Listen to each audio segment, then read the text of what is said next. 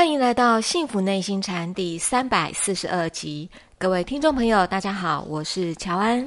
与我们一起在线上的是黄金禅创办人，也是钟岭山内心教育基金会董事长张庆祥张讲师。张讲师您好，乔安好，各位听众大家好。嗯，我想再延续一下我们上一集哦，讲这个做善事的智慧的这个话题。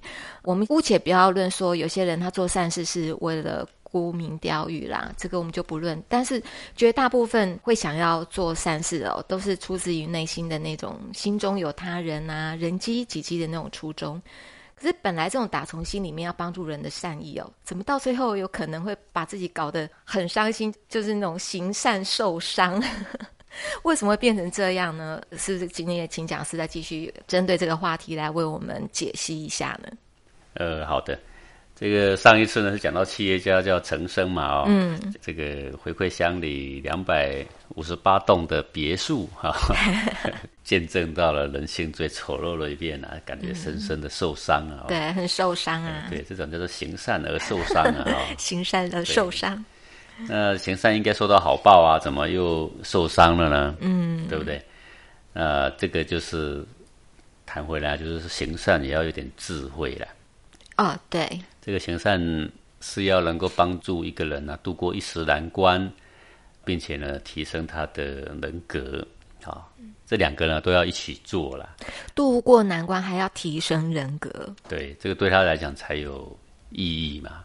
那偶尔呢，就是说，呃，实行方便，然后帮助一个人度过一个难关，我们也没有多少时间可以对他提升人格啊。嗯，那这个。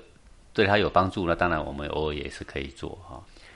但是如果我们帮助一个人是长期的，那你就有很多时间可以做这个事情啊，对不对？因为你跟他有很多时间接触嘛。是。那我们就可以多做一种提升人格的事情。就是人跟人相处，总会面临到生活的方方面面的事情嘛。你就有很多机会来讲一讲你对人生的看法，你对待人处事的一种看法。也就是说，我们不是只有用钱来做善事。是啊，你给小孩子钱，你一直给他，一直满足他，而你却忘了去提升他的人格。哎，最后这个也是养虎为患呐。嗯，会被反咬一口，对不对？因为你只给他钱嘛，你以为给他钱他就会感激吗？不会啊，你只是喂养他的内在的贪婪，越养越大，越养越大。啊，因为这个人性里面哦，就是你给他一滴水，他就想到你后面有一个海洋。好，他要把你掏尽为止哦，不是一滴水全涌以报。对，如果你给他一滴水，他不会感激你。嗯，哎，那他会感激你，表示他是一个正人君子了。是，可是，一般的人并不是呃正人君子啦，但是充满私欲的人是大多数的啦。好，那我们举一些生活上的小例子来说明好了。好，譬如说你在公司里面呢，你对同事很好，然后呢，你偶尔会帮他们倒倒水。啊，是。那这个本来是礼尚往来的事情，照理讲就是说，你偶尔呢，哎，去倒水，刚好顺便帮他倒一杯。照理讲，他去倒水，他偶尔也会帮你倒一杯。哎，这个就是说所谓礼尚往来，我们就知道说，哎，这种善意很好。好，但如果你每次都帮他倒水，然后他去倒水却不会为你倒一杯，然后呢，下次呢过了不久呢，你没有替他倒，他反而还说你怎么那么小气？好，那你就知道你帮错人了。对，那你这个行为呢就要。停止不能够再继续了，嗯啊，那你说啊，那停止不能再继续，那后果可严重了。怎么严重呢？交恶了，他就开始对你恶言相向，他甚至就开始在同事之间开始造谣，对你开始进行抹黑，有没有？嗯，这个就是你必须承担的。哎，就是我们帮人的同时，我们是释放一种善意，但是有一些忙在一开始的时候，就要让他知道说。哎呀，这个事情你可以自己做的呀。我现在也很忙，这个事情你的本分你应该做的。就是有时候我们会呃整理一下我们自己的桌子啊，扫扫地啊什么的。呢，结果呢，他们以后都叫你去扫地，把你当小弟使唤来使唤去，对不对？啊，在必须澄清的时候，做人待人处事尽好自己的本分的这个事情要讲清楚，那么他就不会再逾矩。嗯，一开始的时候呢，你就是想说，老实说啊，要帮助人嘛。老实说啊，对人要施出善意嘛。是。好，然后心中要有他人嘛，是呃，所以我就倒茶的时候顺便倒，买便当的时候顺便买嘛，就觉得举手之劳嘛，做得到。对对对，然后我带一杯饮料回来，想到没有替他们带，不好意思，又帮他们带回来了。下次你没有带回来，他们就说：“哎，今天怎么那么小气呀？”你就知道你的方式错了，你已经养虎为患了。是我自己做错了。对，这姑息养奸是自己。做出来的。如果你发现你对他的善意，他是可以礼尚往来，那这种真的是很好哈，让人内心呢倍感温暖，如沐春风啊。是。如果你发现他并不礼尚往来，你要适可而止，而且要选在适当的时机跟他说一番道理，哎，不能够再让这个情况呢继续恶化下去。是啊，像这种在这种办公室里面呢，在家庭里面呢，类似像这样的情况啊，就比比皆是了。那个插话一下，在办公室刚刚讲是这样讲的，我们就知道拿捏到那个分寸了，呃，也知道那个停损点。在家庭很难，我们虽然看到也是比比皆是的例子，可是就很难说不。呃，尤其是对小孩呀，嗯，你对小孩子好，什么东西都愿意给他，但是你必须要跟他讲呢，你现在是因为年纪小，所以呢，这个父母也很爱护你。我们不是说不给你不行啊，对不对？是对啊，你。应该要靠自己的能力啊！等你有能力的时候，完全要靠自己。大概在什么时候，你就要完全靠自己来维持自己的生活？是这个要在小的时候就要跟他们说明白。还有呢，在成长的过程里面呢，他虽然不能赚钱，但是他家庭的义务，他可以尽到一些什么义务？他可以负责一些什么事项？嗯，好，你家庭里面，比如说打扫环境啊，比如说自己呃准备要上课，背包里边要该放的东西呀。好像这些东西他都可以自己做的啊。是，哎，呃，像现在的小孩比较少说啊，父母叫他自己洗衣服啦，因为基本上都是丢洗衣机而已啦。好，但是属于自己的内务的东西，应该他自己要负责起来呀。是。然后家庭的分工啊，比如说清洁呀什么的，他也可以负责一点啊。然后慢慢长大呢，生活他也要负责自己一点，要让他知道，哎，就是你这个以后长大呢，你总是要靠你自己，我们不可能照顾你一辈子。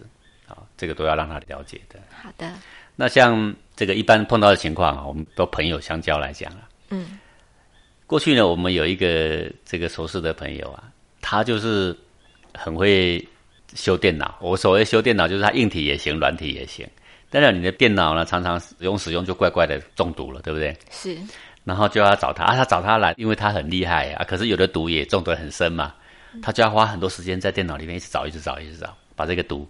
把它给找出来，真的找不出来，那就重灌嘛，哈，都是这些方式。可是呢，大家都知道他电脑很行嘛，都能够把问题找出来，所以他身旁的每一个亲戚朋友啊，只要是电脑上有稍微的问题无法解决，就会找他。对呀，好像很自然这样。你是这个方面的专家，他是个很好的人，他又不知道怎么推脱，所以我所看到的就是说。他除了上班以外，仅仅有的时间几乎都在帮人家处理电脑。对，同学呀、同事、朋友、亲戚呀，都在帮人家修电脑。有的时候找找找是硬体的问题，有的时候找找找是软体的问题。然后呢，弄得这个精疲力竭啦。好，重点来了，就是说，如果有一天他的朋友、同事啊，电脑上有问题找他帮忙，他不帮忙，他说真的很忙，我真的很疲惫，不帮忙，他会招来一堆的怨言。那为什么招来一堆的怨言？因为我现在电脑故障，我现在就是急嘛。我明明知道你就是可以，你就是不帮我，你看看我气不气呀？以前你都帮我，为什么现在不帮我？是不是很气？是。好，所以你看他不断的想要帮人，想要说不要跟人家计较哦，但是他也要考量自己的时间跟精力啦。嗯。哎，然后如果你考量自己的时间精力，是不是就代表说你要适度的拒绝？对。好。那如果这个适度的拒绝你不懂得去用的话，那改天你所有被你帮助过的人，你所换得的不是感激，最后因为你哪一次没有帮他，他反而会有很多的怨言。所以在第一次帮的时候就要讲清楚了啦。啊，我是刚好有这个时间哦，因为我不是什么时间都能够帮你的，要求我帮忙的人真的很多，弄得我实在是精疲力竭。好，帮了一次。下不为例，这也是可以的，因为我真的实在是太多人找我帮忙，而且我真的没有时间休息，这都可以先讲在前面。对，在前面先铺陈。如果改天我如果说精力可以的话，有问题我还是可以帮你。但是我如果精力不行，但是我真的要很抱歉，你得找人来帮你修。好，不过话说回来，如果我们是他的朋友，我们请他帮忙，我们应该站在朋友的立场，不能老是占他便宜了。反正会很不好意思啦。我们就会修完说多少钱没关系，您说、好，我要付你一点钱，是我心里才过得去。是做朋友就是不能让朋友吃亏啦。现在的人做朋友就是说哈，反正都要占朋友便宜啦。反正因为你是我的朋友，所以你不应该收我的钱呢。你看看你做朋友还收我的钱，这是算是什么朋友？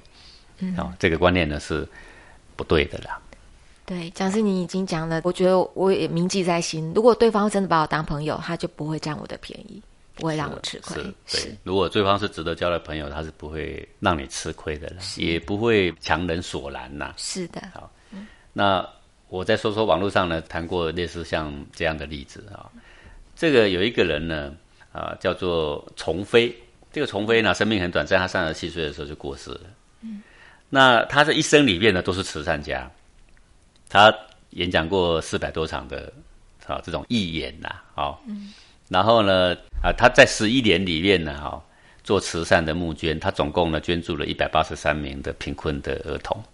那他自己几乎是一无所有啦，而不曾为自己活过。他的一辈子就是为那些孤苦无依的儿童奔走，然后呢到处去募款，好到处去演讲，好还有义演等等。那当然。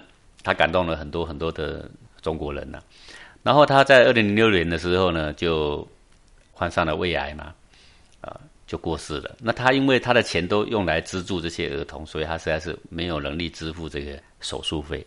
但是已经胃癌了嘛，总是要就医嘛，对不对？他就住院。然后这个一百八十三名被他资助过的人呢，都知道说他胃癌已经住院，可是没有一个来探望他。哇，那么。没有探望他，我想当然也有一些胆怯的，也有啦，近乡情怯啦，或者是不熟嘛。我虽然是常常接到他寄来的赞助，但是我对他还是不熟嘛，对不对？或者是地域遥远嘛，这当然也都情有可原。但是呢，里面也有不少位呢，又打电话给他说：“您什么时候才可以出院工作啊？那什么时候才可以继续寄钱给我啊？”就是在他胃癌已经 开刀了，已经住院快死了。根本就没有能力了。我们曾经是被他资助过的人，这个时候我们不懂得去反馈他，我们没有去想说我可以帮助他什么。这个时候还要连他一点点的气力都要把它榨干，他身上可能只剩下几千块，也要把它榨干。是，所以人家就批评说啊，这种人实在是像跟这种吸血的虫是没有两样的。对，啊。那这个就是为什么呢？我就是还要回到这个话题里面，就是说，我们可能穷尽一辈子就想帮助人，可是呢，他想到的帮助人的办法呢，就是给钱。